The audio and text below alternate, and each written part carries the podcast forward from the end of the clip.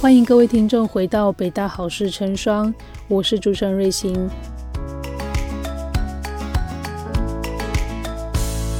我们今天邀请到的是英外系三年级的陈黄佳同学，他为我们分享他的英语学习经验以及参与国际活动的心得，让我们欢迎黄佳。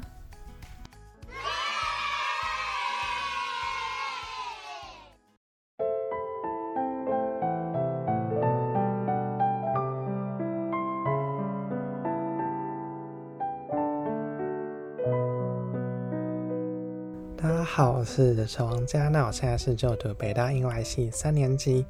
那我自己平常是蛮喜欢，就是看剧啊、吃甜点，还有看小说这样子。对，那目前我是在一间英语教育机构实习。哦，英语教育，你是去最近才刚开始的吗？还是我已经就很哦是久？大三的时候就嗯开始就是去实习，因为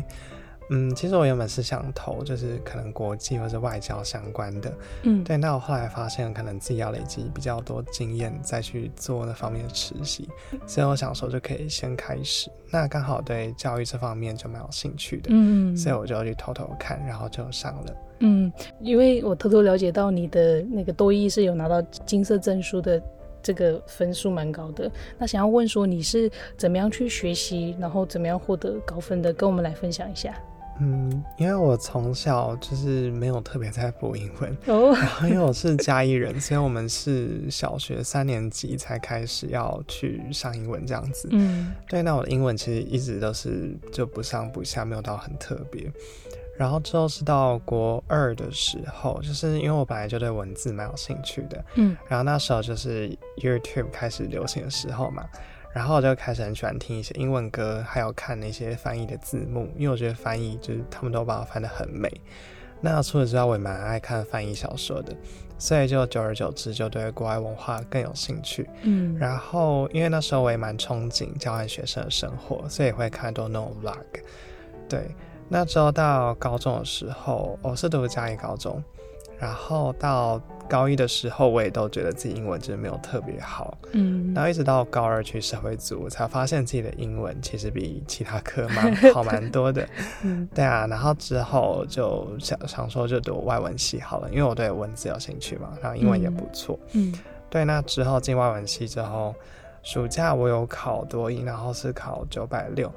那个时候我也没有特别说去准备，因为我平常就有在碰英文，哦，对，所以我就是上网看一下题目题型大概是怎么样，然后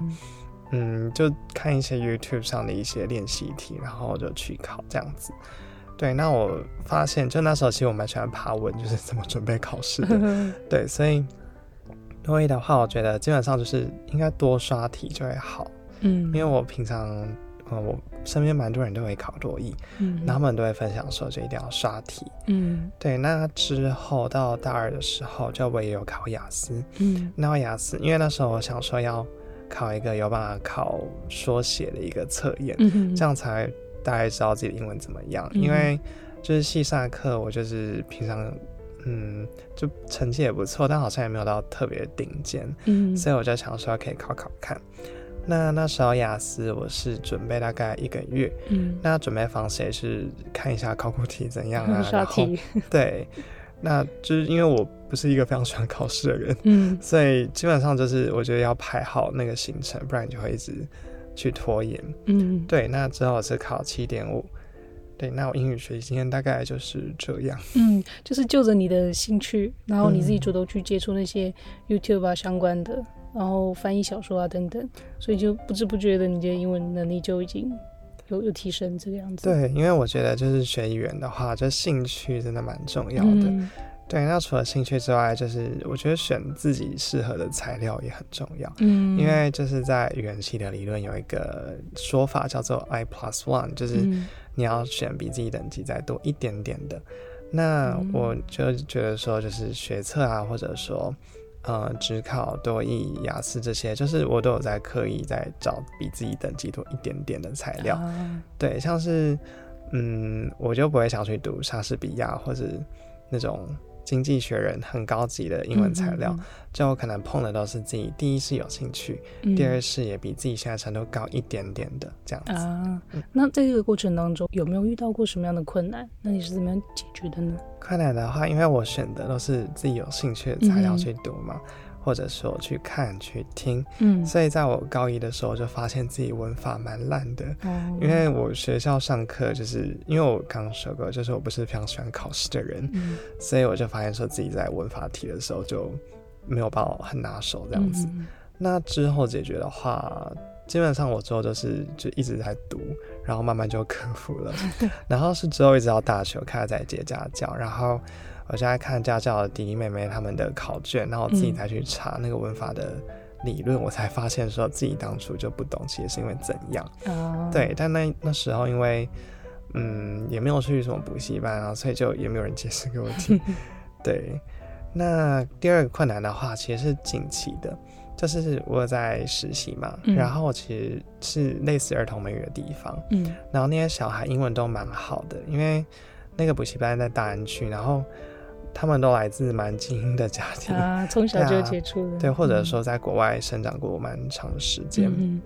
最后就发现自己在跟他们对话的时候，就是生活的英语其实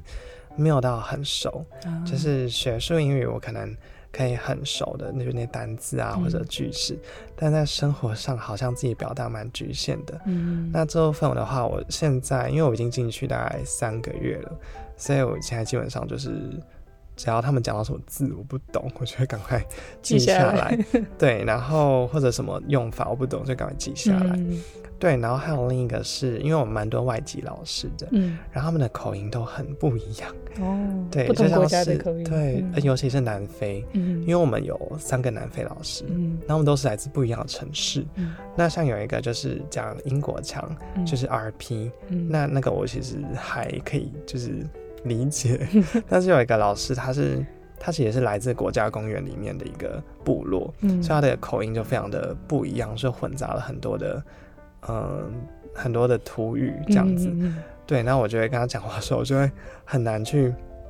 辨认说他到底想讲什么。嗯，对，那我通常就会请，就是他再重复几次，嗯然后我就发现说，哦，他的某一个子音，他其实都会发成一个音。哦，然后就是因为我有修过语音学，嗯所以我就是慢慢去记说，哦，原来他的讲话方式是这样，那慢慢去沟通就不会有什么障碍。嗯嗯嗯，OK，你你有参加过很多我们学校或者是校外举办的英语活动比赛那些，就比如说像是英语叙事比赛，你获得佳作，很恭喜你。那另外你有参加你们系上的国际交流活动，我想问一下，说你参加那么多活动的动机是什么呢？刚刚讲到英语叙事比赛，嗯那那个活动其实是因为就我追踪语言中心的 FB，嗯那那时候就蛮常看到这个活动的。 对，那是之后有个朋友就问我说，我想不想参加？嗯那因为我本来就蛮喜欢去写故事啊，跟讲故事，嗯所以我就觉得说这个比赛感觉其实蛮适合我的。嗯所以他当天晚上传给我这个讯息，然后我就当天晚上就写完稿了，哦，然后很快隔天就把音什么的录好，嗯对，然后这事情做一做就投稿，然后嗯之后其实我蛮感谢这个比赛的，因为我觉得它带给我蛮多成长。就第一是，嗯，那个比赛我其实讲的是一个过去一年来的一个呃经历，嗯就是所有的情绪啊什么的。那我觉得把那些情绪都整合出来，写成一个故事，其实嗯就不管是创意写作啊，或者说心灵上都蛮多疗愈的。嗯算是一个整理对啊，嗯就是一个整理的概念。嗯那那场比赛让我遇到蛮多人，而且让我发现说，就是其他学校的人，他们的英文也都很好，而且他们也不是本科系，嗯嗯对。然后就认识那些人，我也觉得是一个很棒的收获。嗯那除此之外，还有系上老师的部分，就是这次比赛就是有三个老师，就是帮我就是去看怎么准备。嗯那我也都蛮多收获，就像是，嗯，之前我有修很多文学课，但是文学的话就是看你的理论啊，或者读你的故事跟写 essay，但是我没有一个实际的经验说真的去用到。嗯例如，文学有一个叫头韵，就叫 alliteration，嗯但是我平常可能说，哦，我看到一个字，我只要说他们两个他们之间的用法是这样，但是嗯我不会主动去用到。啊那我觉得那次比赛就让我觉得说，这些文学手法是真的有办法用出来的。嗯然后是真的有办法造成一种不一样的效果，这样嗯，子有种学以致用的管对道，，就是学以致用。嗯，嗯那西藏国际交流那时候是兰雷老师一堂课，那他是有问我说可不可以去帮忙，就是做助教这样子。嗯对，那我觉得国际交流的话，嗯，动机基本上就是想要去看一些不一样的人，嗯，因为为我本来就对国际就国外的文化蛮有兴趣的，嗯就像是我以前其实很想去当交换生啊，嗯或者我以前就很想要出国，嗯所以我就会刻意去看一些什么跟国外有关的东西。嗯，那我觉得系上有这个活动就是一个近在咫尺的概念，就是你不用花大钱去国外，你就可以看到这么多不一样的人。嗯像那时候泰国啊、韩国，也有法国那些。那那时候其实我也，嗯，因为那个活动应该在五六月的时候，嗯我在七月的时候有一个校友会的计划，然后那时候是补助可以去泰国，啊，然后我就知道说，哦，那个活动有一个泰国人要参加，所以我就可以多问他一些问 题。对，嗯那基本上，嗯，我觉得动机就是想要认识不一样的人，然后嗯看看更多不一样的观点。这样子。嗯，那你会建议像是呃我们呃学生们去参加类似的活动吗？为什么？我觉得参加类似的活动的话，其实蛮重要的耶，因嗯因为我发现我大一跟我现在大三的状态其实很不一样，就是因为我认识了各种不一样的人。嗯然后因为我是嘉义就是出生的，嗯，然后嘉义其实是一个非常小的城市，就是你从国小到高中，你们的同学可能真的不会差很多。对，所以我就发现说到北部来，然后到台北这座城市，就会看到很多不一样的地方、不一样的人。嗯那国际交流活动，我觉得又是一个更扩大观点的，就是你会知道说世界上其实有这么多不一样的人，然后这么大，对我觉得就是一个可以拓展眼界的方式。而且，嗯，像我刚刚有说到，就是你要去国外的话，就真的要花蛮多钱的，对 啊，对嗯我觉得不管是金钱成本或者时间成本都是。那在校内如果就有这么多过来自不一样地方的人的话，就参加这些交流其实就蛮超值的。嗯那英语相关竞赛的话，我们也蛮推荐的。第一是奖金也蛮多的，没所错以对啊，所以其实就参加的话，这样也没有坏处。嗯，那第二是我发现我申请实习的时候，就是英语相关的竞赛，你可以放一一栏在那边。那如果是跟英文相关的实习，就基本上、嗯都可以用到。啊而且现在就几乎所有的工作都会用到英文嘛，嗯像不管你想申请可能人资或者助理类的啊，嗯或者说你想当就是老师对，等等都会需要。嗯对，那我刚刚讲那些事，就我有申请过，也有在考虑的。嗯对，那其他，嗯，基本上现在我觉得都会需要哎、像一零四什么他们的那个工作叙述，他们通常都会是双语的，啊，就是上面会写中文，下面会写对对英文对。，对，嗯所以我就觉得，就是国际化的这种交流活动啊，或者英语的竞赛，嗯其实到之后都可以放成一种证明，然后放你的履历上，嗯这样子。嗯，那我我是先想问说，你修习过那个全英语授课课程，也就是我们讲的 EMI 课程，你是修习过几门？那你选择这个 EMI 课程的动机会是什么呢？我休息过的课程的话，大概现在是十五门。哦，那选择动机的话，只有两点。嗯第一点是英外系的课，就是那就是不能选的，因为他们本来就就是英文授课对。对，那我觉得，嗯，英外系的话，其实英文授课跟中文授课不会差到很多，因为大家英文都蛮好的，所以没有什么嗯适应上的问题。嗯嗯，那我有修过，像我现在有在修法学英文，那就是法律系法律的系课。的，嗯对，那我想修那个课的动机，就是因为我发现说，因为就是我对可能文学了解，我对语言学了解，我也对翻译了解，但是我对之外的英文其实并没有到很熟，嗯所以我就想要更精进自己对那方面的知识，嗯所以就有去修法音。那除此之外，因为我有双主修金融系，哦，所以我有修过社科院跟商学院的英语授课。嗯那休息的动机的话，就是因为我原本我是想要考商学院的研究所，哦，对，然后他们的话，他们第一是会注重说你的英文能力，就是商学院的学生。嗯第二的话是我想说，只有课程衔接可能会比较方便嗯这样子。嗯，嗯那你去修商学院是为了可能未来的研究所准备，那社科院呢？你是想要像刚刚你说的是拓展更多的知识吗？对，因为他们的嗯、呃商学院必修的话，有一门叫经济学，嗯，然后它通常都会是社科院开的，就是没它有错对，所以我就觉得说，嗯，可以去修不一样的课，然后认识不一样的人，就嗯蛮好的这样对子。那在这个过程当中，就是修 EMI 课程当中，你有遇过就是比较大的困难吗？我觉得比较大的困难，其实都是我在修外系的课的时候，嗯嗯，比较大的困难的话，我觉得第一是因为那些知识对我来说很陌生，嗯例如经济学啊、货币银行学或嗯者统计学等等。然后因为我本来数学就没有到很好，然后还要再用英文去吸收这些知识的话，对其实就会有一点难度。那困难上，我觉得主要就是陌生，那基本上就自己再多接触一点，或者说自己可以多上 YouTube 看一下嗯嗯嗯相关的影片，嗯基本上就可以适应。嗯，听听起来 YouTube 在你的人生当中占了很大的一个 对，一个哇哦一个成分，很 感谢对 YouTube 创办人。对对， 那在你遇到这样的困难的时候啊，呃，当然你自己会去找 YouTube 或者是其他的学习资源，你有没有从校方或者是老师这一边寻求呃某些帮助？那你在寻求这些帮助的时候，会不会觉得说，呃，可能不太及时，或者是需要我们再更精进的地方？嗯，我觉得第一点的话就是资源的话，我觉得像之前修某些课，他们都会有助教，然后开客服，嗯但是他们的时间其实都还蛮固定的。然后也就假设你要攻读啊，或者说你要有修别的课的话，其实你都蛮难去参加的。对，那我觉得校方可能可以就是嗯支援，就是开多一点助教，或者说、哦嗯就是相关的学习资源的嗯就是空缺。嗯这样子的话，我觉得可能会比较好一点，嗯或者说可能可以开那种有录影的线上客服，我觉得也会比较好一点。哦对，那除此之外，我也觉得教师通常就是如果有问题问他们，他们都会蛮乐意去解答的。嗯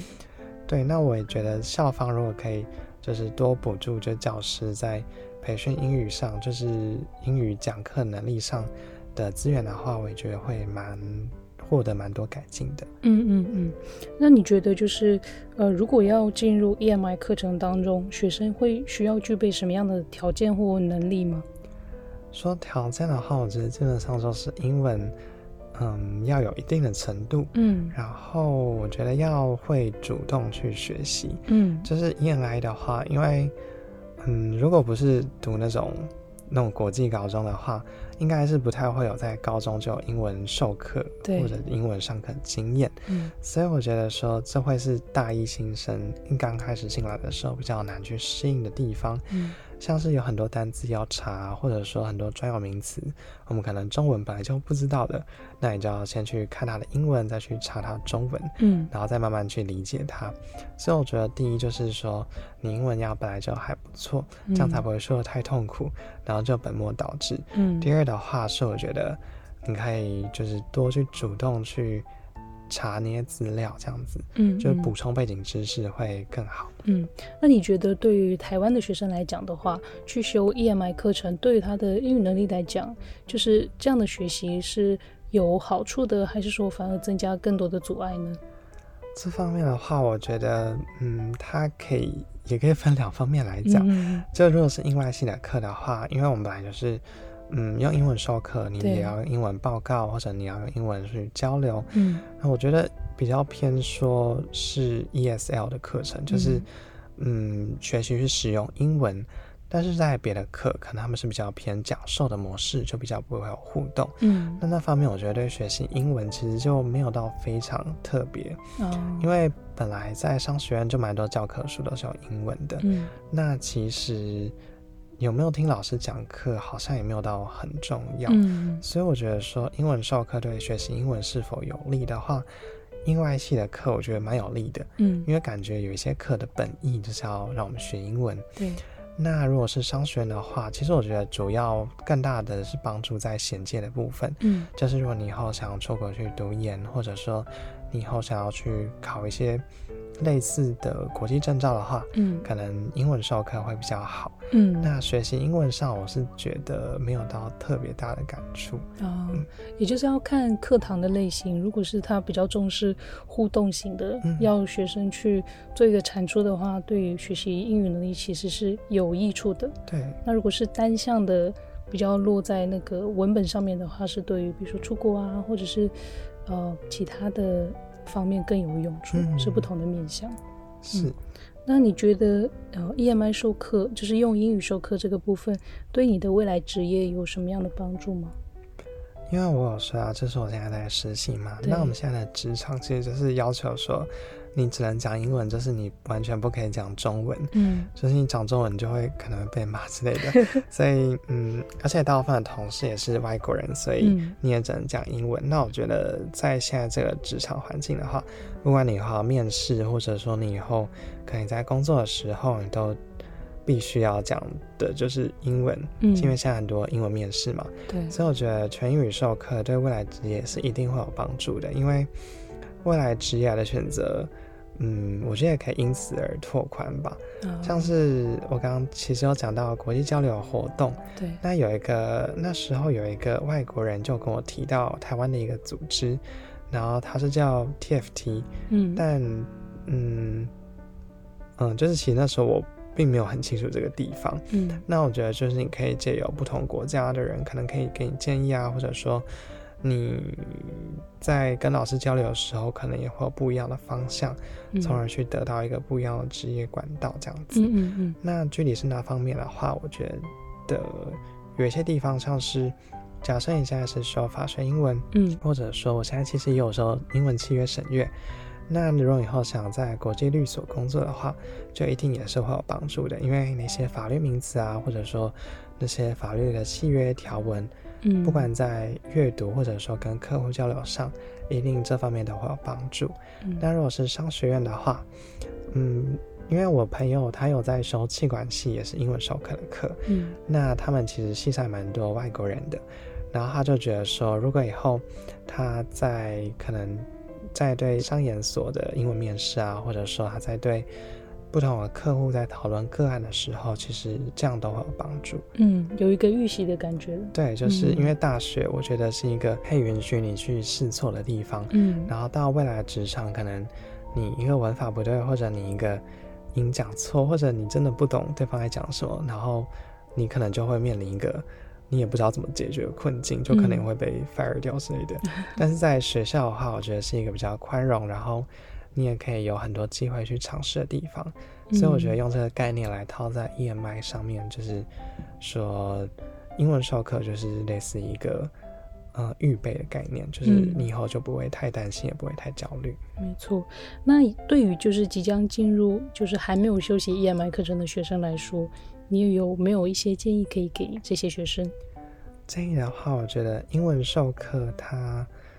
嗯，会需要说你去主动去接触那些文本，因为中文的话，我们可能有时候考试临时抱佛脚，我们可能就是划一划就看过去了。可是英文的话，你可能很多字就不太懂了。例如，我自己蛮 印象深刻，就是我在修法学英文，跟我之前其实有学一堂通识，嗯叫《欧洲联盟跨国法律与政策》，嗯他们两个都是全英文的，然后他们的文本也都是英文，所以我平常中文我可能就很快看过去，然后对笔记写一写就写好了。可是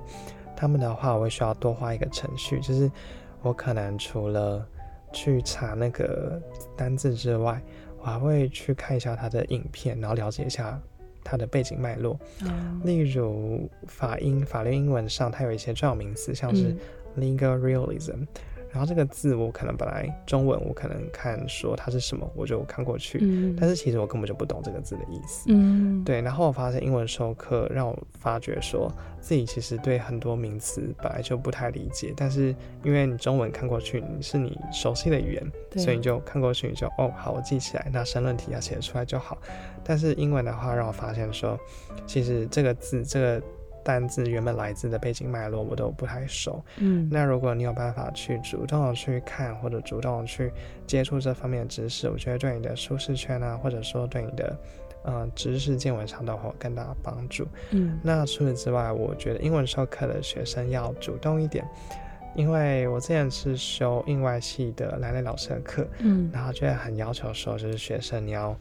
主动去发言，或者说主动去跟他互动。那我觉得这方面的话，如果你有办法去，呃，学习怎么用英文去主动去交流的话，可能会蛮不错的。嗯因为很多人他们的中文表达能力可能很好，可是换到英文的时候就会比较去胆怯，然后从而导致说自己的英文，嗯，没有办法表现出自己的人格特质。嗯那我觉得，嗯，在用英文授课或者说在用英文去交流的时候，就是重点就是不用太担心说自己会表达不好，嗯因为就是想说大家其实都一样，然后就不用去太担心这个部嗯分。 OK，大概是两个部分，就是首先就是要勇于表达自己，就是哪怕有可能会说错，也不要害怕。那另一个就是多花一些时间，就是在课前去看这个英文的单词。主要的背景是什么？大概的脉络是什么？嗯大概是这两部分。对， OK，那我们今天的节目就差不多了，很谢谢黄家来我们这边做客。那各位听众，我们下一期就不见不散，拜拜。拜拜。